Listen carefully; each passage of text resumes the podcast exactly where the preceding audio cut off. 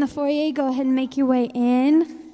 Last Sunday of 2020, who is ready to kiss this year goodbye? uh, if you guys want to stand with us, we'll pray and get started. Lord, I just thank you for this morning. Um, despite all the craziness that 2020 delivered, I thank you for that, Lord. I thank you that. Um, each and everything that happened this year was within your will. It was designed by you and it was carried out by you, Lord. It um, didn't shock you at all what went on this year, Lord. And for the good that came out of it, God, I just thank you for that, Lord. I thank you for everyone here, um, for those tuning in online this morning as well, Lord. I pray that that you would just speak to our hearts this morning through Brad as he brings your word. And um, I pray that this would just be a joyful morning given to you, Lord, in your name. Amen.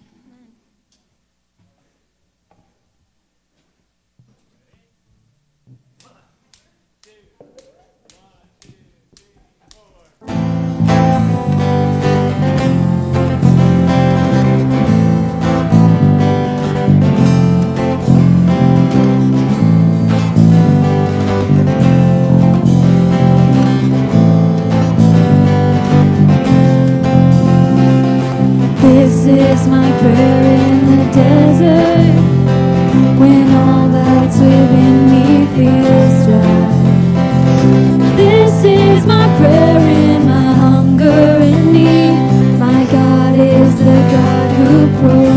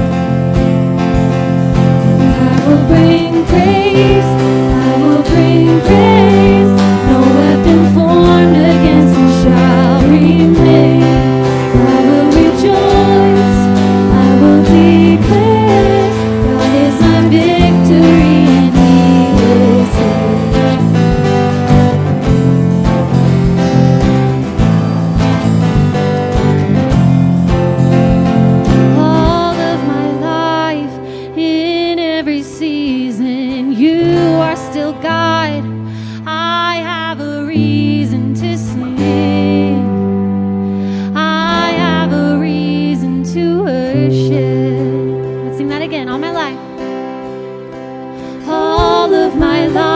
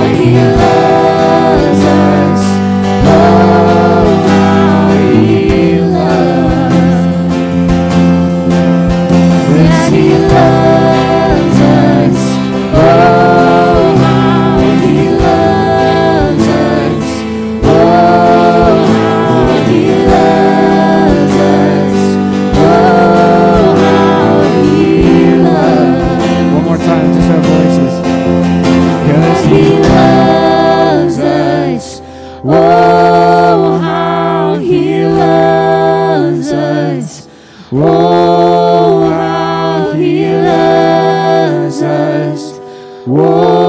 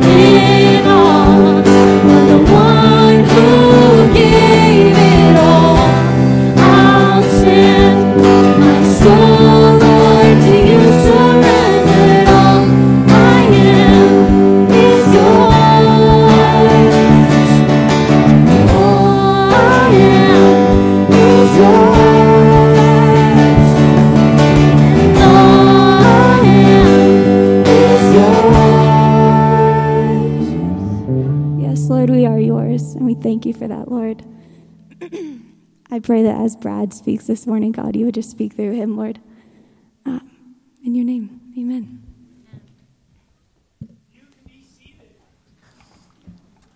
Well, good morning.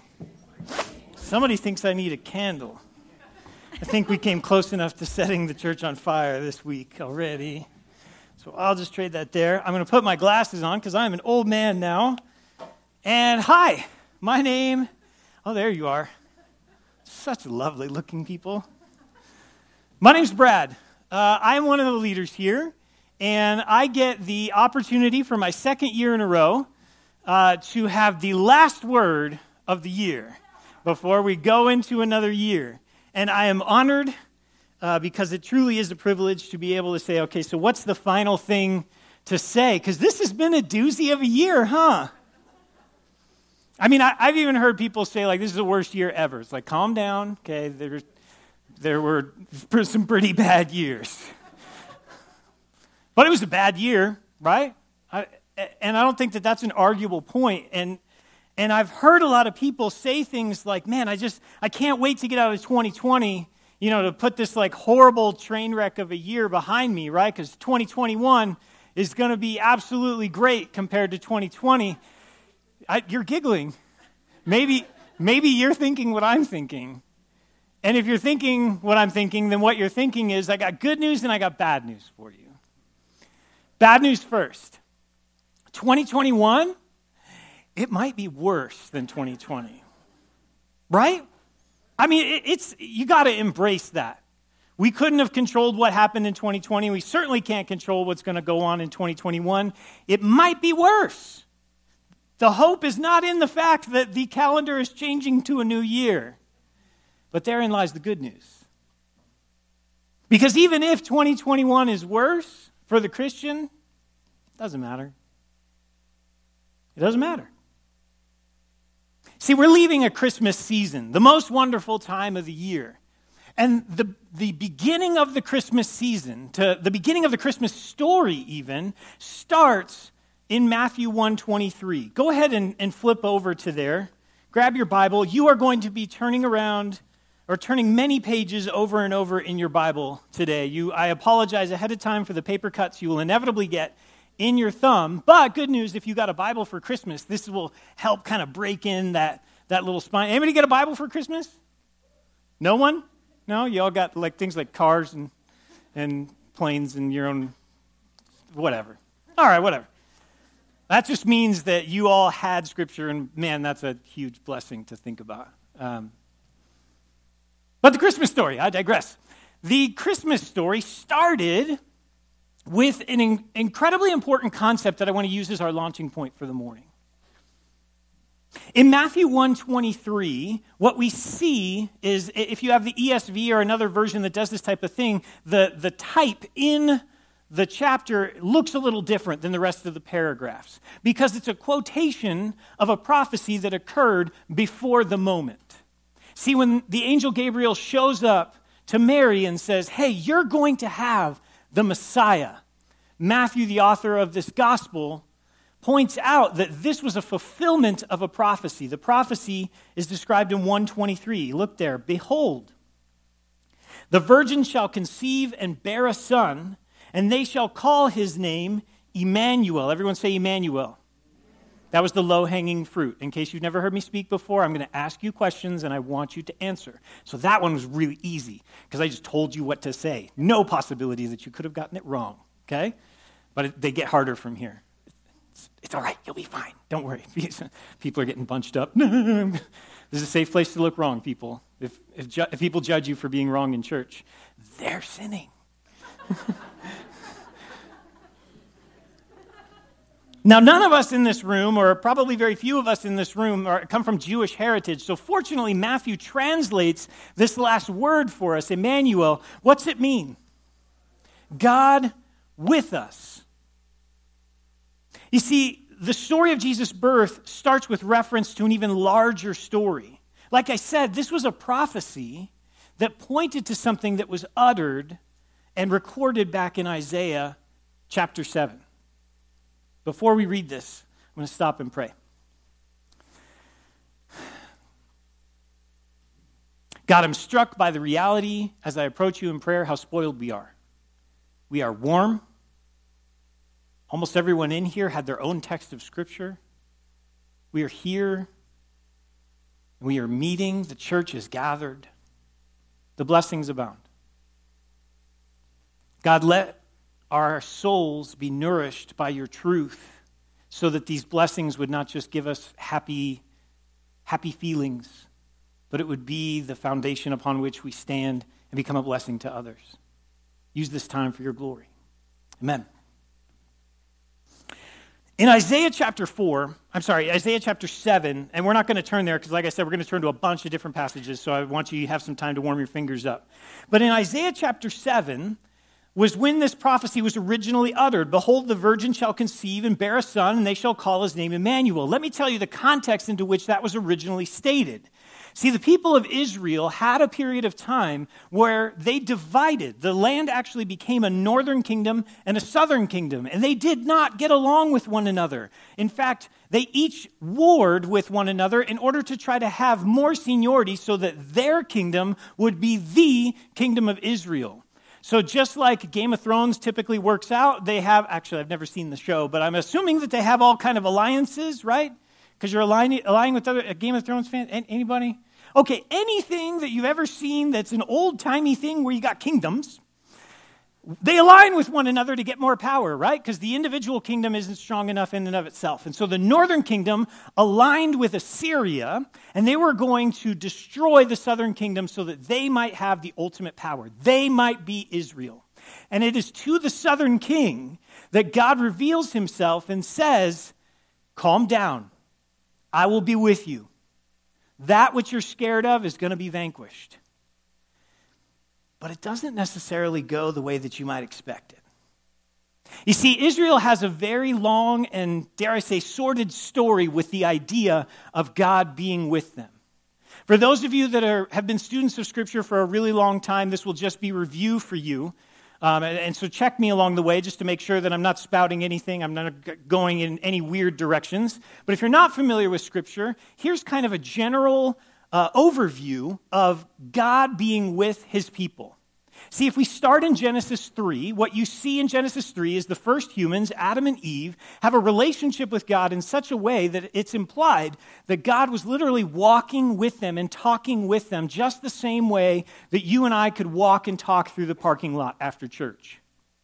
But it all was lost when they decided to turn their back on God's command. As they were removed from the garden, God was no longer with his people, or it didn't seem that way. And it wasn't until the, the story of the Exodus where we started to see it drastically. In the Exodus, when God, through Moses, first goes to Egypt, and there's tons of plagues that uh, then free the Israelites. They haven't become the Israelites yet because they've just been the Hebrews in Egypt. They're removed from Egypt, and they go out. And once they've crossed the Red Sea, how is God with them, Bible scholars? What do they see? Cloud, good fire, smoke, scary stuff, right? We've changed from we're going to walk gingerly through the parking lot and chit chat. And now we've got cloud and fire, and it actually was so scary that there are moments in the Exodus story where the people of Israel tell Moses, hey, tell God to keep his distance. This whole being with us thing is way too scary. You go talk to him and tell us what it is that He wants us to do and say and be, okay? Keep us separate because that cloud, that smoke, that fire is way too scary. Then they go to enter, bless you, Scarlett. They go to enter the promised land in the conquest under Joshua. And do you remember what it is that God had them built that they carry around with them? The ark, right? Raiders of the, the lost what? See, low hanging fruit. I'm bringing you along. Now, the ark wasn't just some magic box, it was actually to be a representation of the throne of God. It was his presence. And the Israelites would carry around the ark, especially when they were getting ready for a battle, because that made them completely unstoppable, no matter how large the enemy was. If they had the ark, they could beat them. When they lost the ark, they would lose teaching the people of Israel that God being with them would actually provide them the hope that they needed. It was under this type of context then that God uttered that phrase to Ahaz that I already mentioned to you that was recorded in Isaiah 7:14 that after the kingdoms oh I'm sorry I skipped a really big one a really big one so after the conquest was there they finally get uh, they get into the land, they've become established as the people of Israel, and then they build the temple of God. God had been dwelling with them in smoke and fire in this tent, often referred to as the tabernacle. But once they got into the land, they built this huge, ornate, opulent palace for God.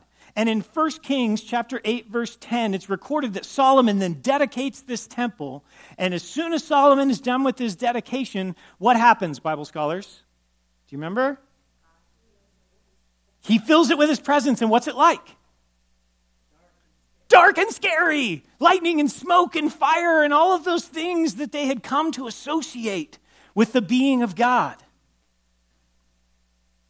Now we get to the story where the kingdoms have divided and God is having to reassure Ahaz in Isaiah 7:14 that God is going to be with him, but it takes an unexpected turn.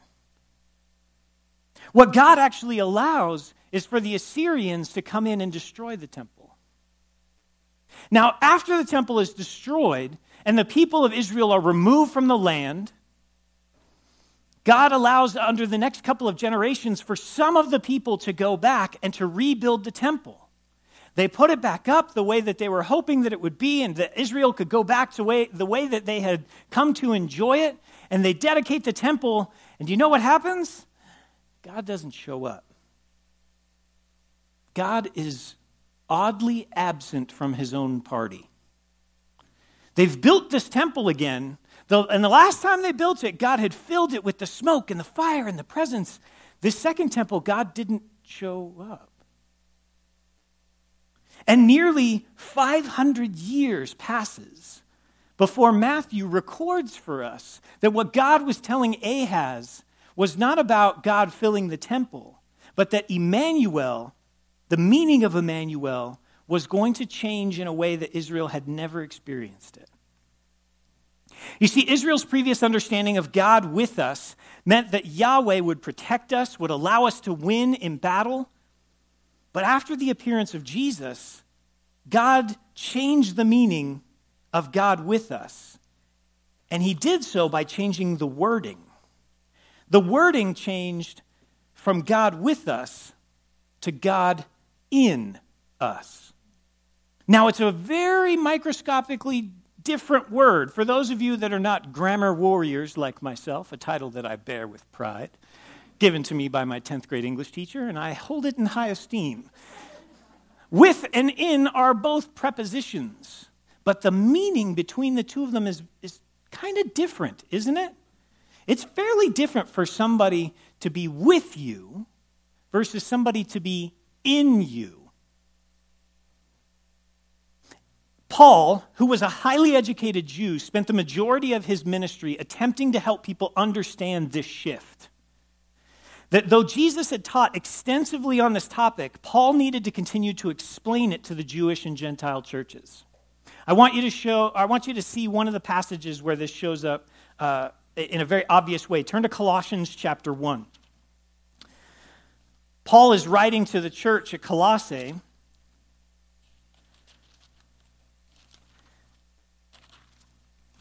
And in chapter 1, he shares with them the significance of this shift of God with us changing to God in us. Look at Colossians 1, and let's start reading in verse 24. Now I rejoice in my, what's that next word? Sufferings. I want you to keep that in mind. I rejoice in my sufferings for your sake and in my flesh, I'm filling up what's lacking in Christ's afflictions for the sake of his body. That is the church, of which I became a minister according to the stewardship from God that was given to me for you to make the word of God fully known. The mystery hidden for ages and generations, but now revealed to his saints. To them, God chose to make known how great among the Gentiles are the riches of the glory of this mystery which is what, people? Christ in you. And read the next phrase too the hope of glory.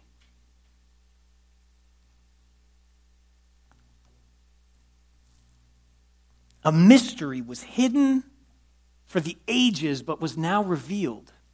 That Christ was not just going to be with us, he was going to be in us. And that inness would be the hope for our glory.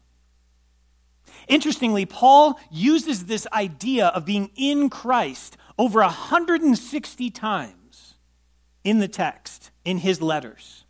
And the past few months, God has been showing me that though I have been following him for a very long time and have devoted myself to understanding Scripture, this has been an idea that I have completely neglected. Now, if you decide to buy a red car, what will inevitably happen over the next week? it's amazing that that was, the, that was said in the first service as well. Some of you have some law enforcement problems you need to sort out. I know a guy. Uh,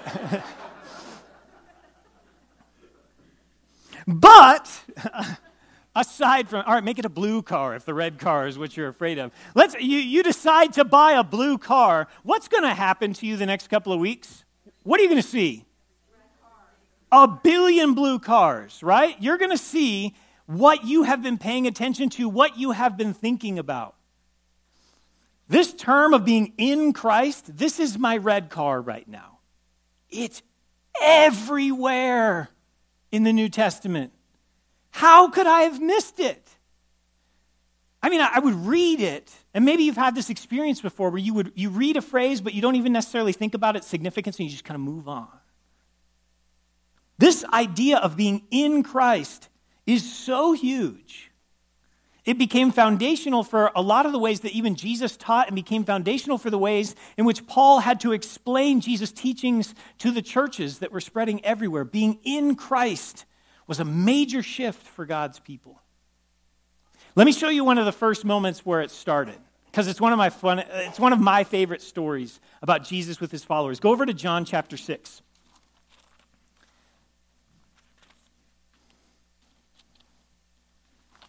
John chapter 6. It's hard to not lick your finger. That's a habit you got to get out of these days. Don't do that. John chapter 6. One of my favorite stories happens here because uh, at this point in Jesus' ministry, he is better than the Barnum and Bailey circus. He is healing people, he is preaching things that people have never thought about or heard before, and he is attracting quite a crowd. There are people just swarming to be around Jesus. And it's to this group of people that Jesus starts teaching them, but in, sometimes in ways that they weren't really ready for.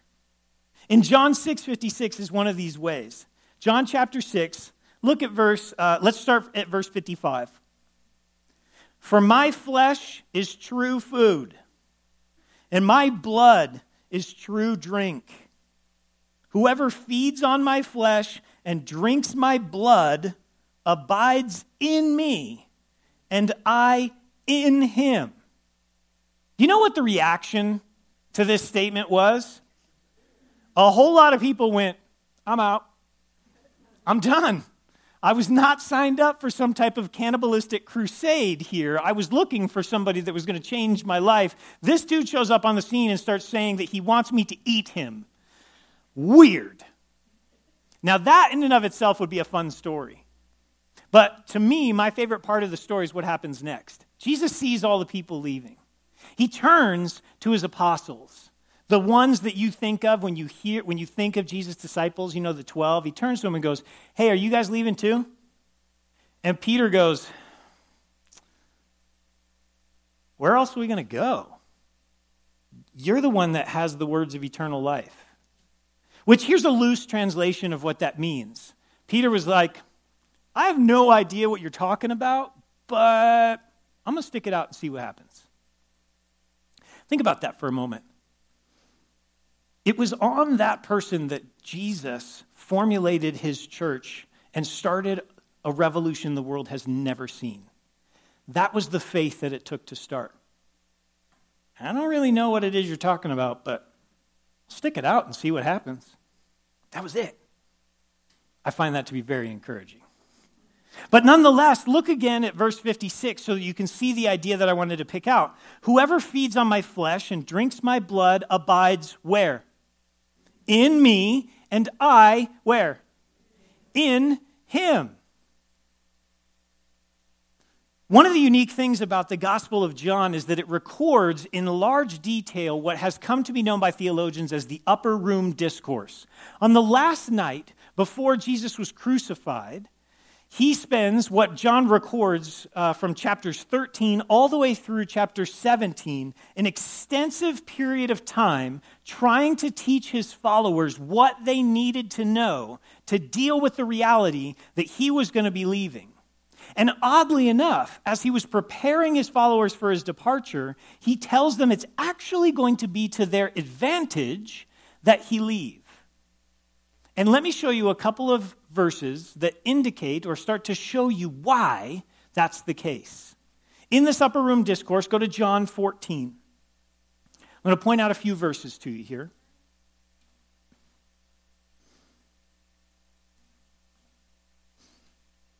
Start in verse 16.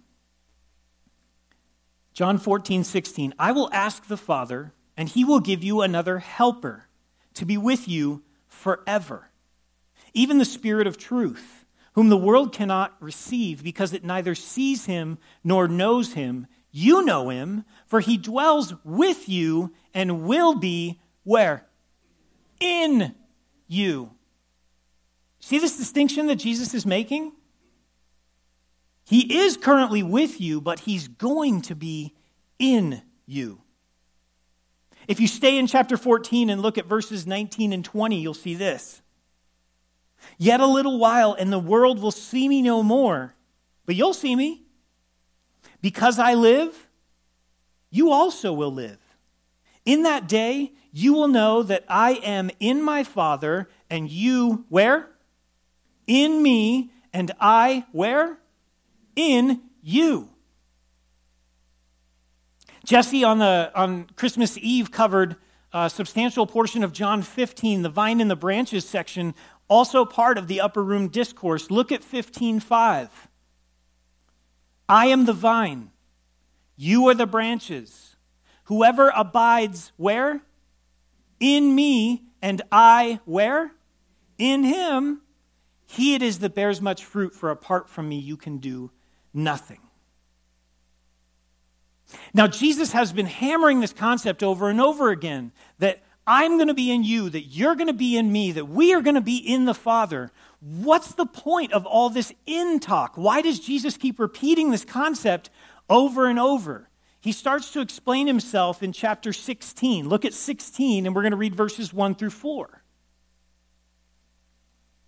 I've said all these things to you to keep you from falling away. They will put you out of the synagogues. Indeed, the hour is coming where when whoever kills you will think that he's offering service to God. And they will do these things because they have not known the Father nor me. But I have said these things to you that when their hour comes, you may remember that I told them to you. Jesus knew that his followers were about to really go through it, and not in a good way. Friends, if you read first century Christian history, the apostles had a way worse year than 2020. Oh, yeah. It was rough. And he was telling them these things to keep them from falling away. Look at 16, verse 33. I've said these things to you that where? In me you may have peace. In the world, you will have tribulation. You're going to have hard stuff. But take care. I've overcome the world. One of the most encouraging passages in all of the New Testament is found in Romans chapter 8, where Paul takes this concept that Jesus was sharing with his followers, prepping them for the fact that he was going to go, teaching them that they would be in him and that that was going to change everything. Paul picks up on that idea in Romans chapter 8. Flip over there, and I encourage you, if you're finding yourself needing some encouragement from Scripture, spend some time this week reading Romans chapter 8 and seeing what is yours in Christ. I'm just going to pick for you a couple of verses here. In Romans chapter 8, we're just going to read verses 31 to 38. What shall we say to these things? Romans 8, 31. If God's for us, who can be against us? He who did not spare his own son, but gave him up for us, how will he not also give to him graciously all things? Who's going to bring a charge against God's elect? Think about that question for a second. Who can bring a charge against you who are in Christ? It's God who justifies, right? It, it, the phrase has become very cheap because we see it poorly tattooed on many people. Only God can judge me, right? But don't cheapen it in your head of what the phrase actually means. You face judgment here, fine. You're done after, I don't know, a few decades at worst. Then you stand before God. And who can bring a charge against God's elect? It's God who justifies. Who's there to condemn you? Verse 34. Christ Jesus is the one who died. More than that, who was raised, who's at the right hand of God, who indeed is interceding for us. Jesus is currently praying for you. Who shall separate us from the love of Christ? Shall tribulation or distress or persecution or famine or nakedness or danger or sword? As it's written, for your sake we're being killed all day long and we're regarded as sheep to be slaughtered. No, no, no, no. I added a few notes. In all these things, we are more than conquerors through him who loved us. For I'm sure that neither death nor life, nor angels, nor rulers, nor things present, nor things to come, nor powers, nor height, nor depth, nor anything else in all creation. Friends, pause for a second. How many things were covered by that list?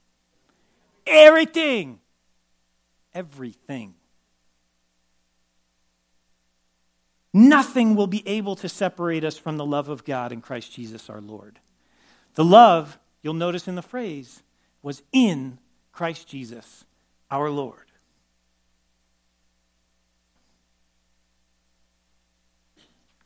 What could possibly happen to you in 2021 that could separate you from Christ?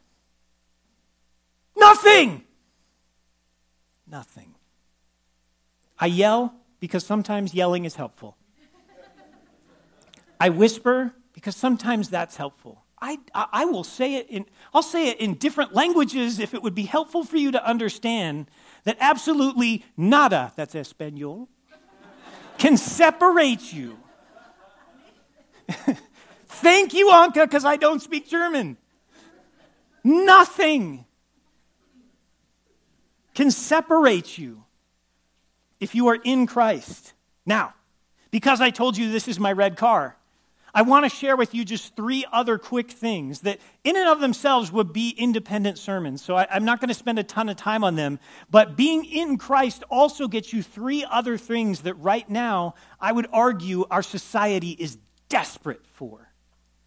Number one, as you're turning to John 4, I'm going to show you that being in Christ brings fulfillment. Being in Christ brings fulfillment. Jesus was sitting down with a woman at a well. All kinds of things were wrong with this picture. But Jesus talking to this woman in John 4, starting in 13, Jesus said to her, Everyone that drinks of this water will be thirsty again. But whoever drinks of the water that I will give him will never be thirsty again. The water that I will give him will become in him a spring of water welling up to eternal life. And this woman, like any sane human being, responds in the way that you would expect. She says, Give me some of that action, right? I want that. If that's going to help me get that which I want, I want that. Because, friends, if you're anything like me, and you probably are, we are just a ball of conflicted desires constantly at war with one another. You want this, and it's in contrast to that, and you don't seem to want the things that you wish that you wanted, and so you want to want other things, but you're not wanting them very well. You're actually wanting these things. And it's because we are, as one of, uh, one of my favorite writers said, he says that your wanter is broken.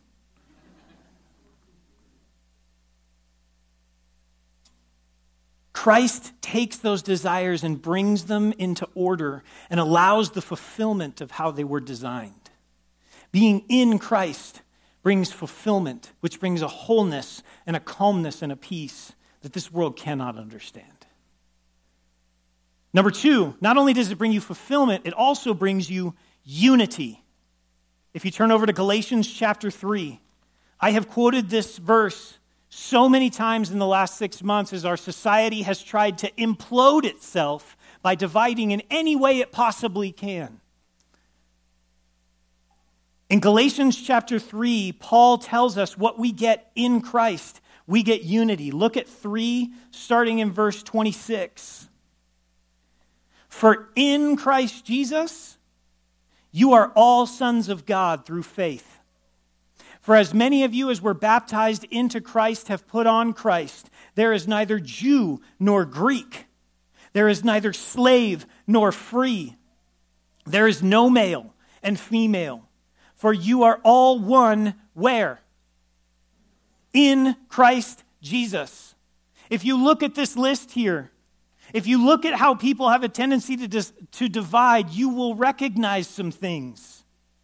First, there's in Christ Jesus, there's neither Jew nor Greek. The ethnic divide that occurs from different races, and not just the different racial inequalities, but that had religious undertones to it as well. In Christ Jesus, that division is nothing. There is neither slave nor free the socio and economic ways that we divide from each other, the poor and the rich, those who are literally enslaved to a system, and those that are that system. In Christ, they're one, they're united. There's no male and female, or however many millions of different genders you want to try to argue that there are, because in Christ, they're one. You are all one in Christ Jesus. Where is our unity? It doesn't come through social programs. It doesn't come from protests. Friends, I can tell you firsthand, it certainly doesn't come from giving the government more responsibility to help you get along. Our unity comes from being one in Christ. And our unity will only be found as we strive to help others become one in Christ with us. Being in Christ brings fulfillment, being in Christ brings unity. Finally, as you turn to John 15, I want to show you that being in Christ brings purpose. In that same vine and branches passage where Jesus says that we can do nothing if we are not abiding in Him, he then responds to this in chapter 15 with the verses that we find in 14 through 16. And I want you to not cheapen this idea in your head. Before you start even reading the text, I want you to think about who's saying it. It is Jesus who is saying it. If you study the book of Colossians, you find that Jesus is literally the one holding together the universe as I am speaking. He is the one allowing there to be air to breathe. Why are we not disintegrating right now? Because Jesus is the one holding us together.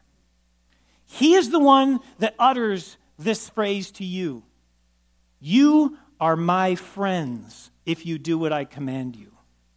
I am not worthy of that. I am not worthy of being friends with that Jesus that is holding together the universe as we speak. I'm not even worthy of being most of your friends in this room. For those of you who have worked very hard to try to be my friend, because it is very hard work, because I'm a terrible friend, you can attest to the reality how hard it is to be a good friend. Jesus calls me, calls you his friend. What do I what should I be called? Look at verse 15. No longer do I call you servants. I would even stop you there. I don't even feel like most of the time I'm worthy of being called Jesus' servant, right? Like a servant has a, an air of dignity about it. That when Jesus asked me to do stuff, I'm like, eh, I'm kind of busy over here, Jesus. I don't really know if I got time for your stuff. He's not even going to call me that. A servant doesn't know what his master is doing. I've called you friends. Why? For all that I've heard from my Father, I've made known to you. You didn't choose me, I chose you and appointed you that you should go and bear fruit and that your fruit should abide. What Jesus told us in that passage is that if we abide in him, we bear fruit. That gives us purpose, something to live for that's outside of ourselves. Jesus, elsewhere in his ministry, tried to warn people that if you spend all of your time, uh, all of your time trying to save yourself, trying to better your own life, you're going to lose it. But if you lose your life for me, that's when you're really going to find real life. That's when you find purpose. Something that actually will last outside of you. My friends, we spend our time on so many things during the week that will not outlast us. So many things. If we would spend our lives focused on seeing and living out what we are in Christ, it gives us the opportunity to bear fruit, to join with God in his saving mission, to live for something that actually lasts beyond this decaying thing that stands before you. The musicians are going to come up and we're going to respond to God in light of the truth that's here, but I want to share this with you as we close. My friends, it's not a difficult argument to make that 2020 has had some difficulty in it. And the bad news is that 2021 might be worse. But for those of you who are in Christ, He has told you that you are in Him that you might have peace and not fall away. What has He told you this morning? You are in Christ Nothing can stand against you. You are in Christ. Your desires can finally be fulfilled. You are in Christ. You can finally experience the true unity that our society is trying to build. You are in Christ. Your life can now have purpose and meaning. If you are in Christ, what can separate you? What can stand against you? If 2021 is 10 times worse, bring it on. Bring it on. Emmanuel has gone from not just God with us, but God is now in us in a way that never before in the history of mankind you now have the opportunity. He is in us, and we are in Him. So remember that whatever may come from this next year, we are in Christ. Jesus, I thank you for the hope and the peace that that provides us. We don't deserve to be your friends. We don't deserve your sacrifice. We deserve literally nothing from you. And you give so freely. You bless us by not just being with us, but by living deeply entwined and enmeshed with who we are, being involved in every aspect of our lives. We praise you for it. Spirit, fill us that we might live out this oneness with you, that the world might see it and know it, and come to enjoy the things that are ours, being in you. Amen. Amen. Will you guys stand with us as we sing this last prayer?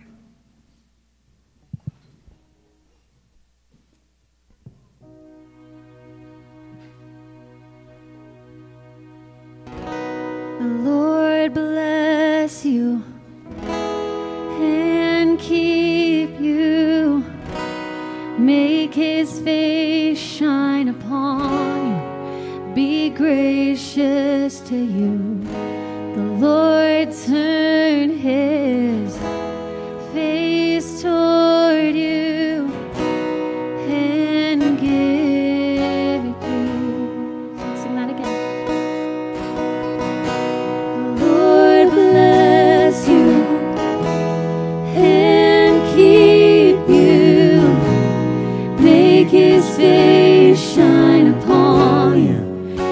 Be gracious to you.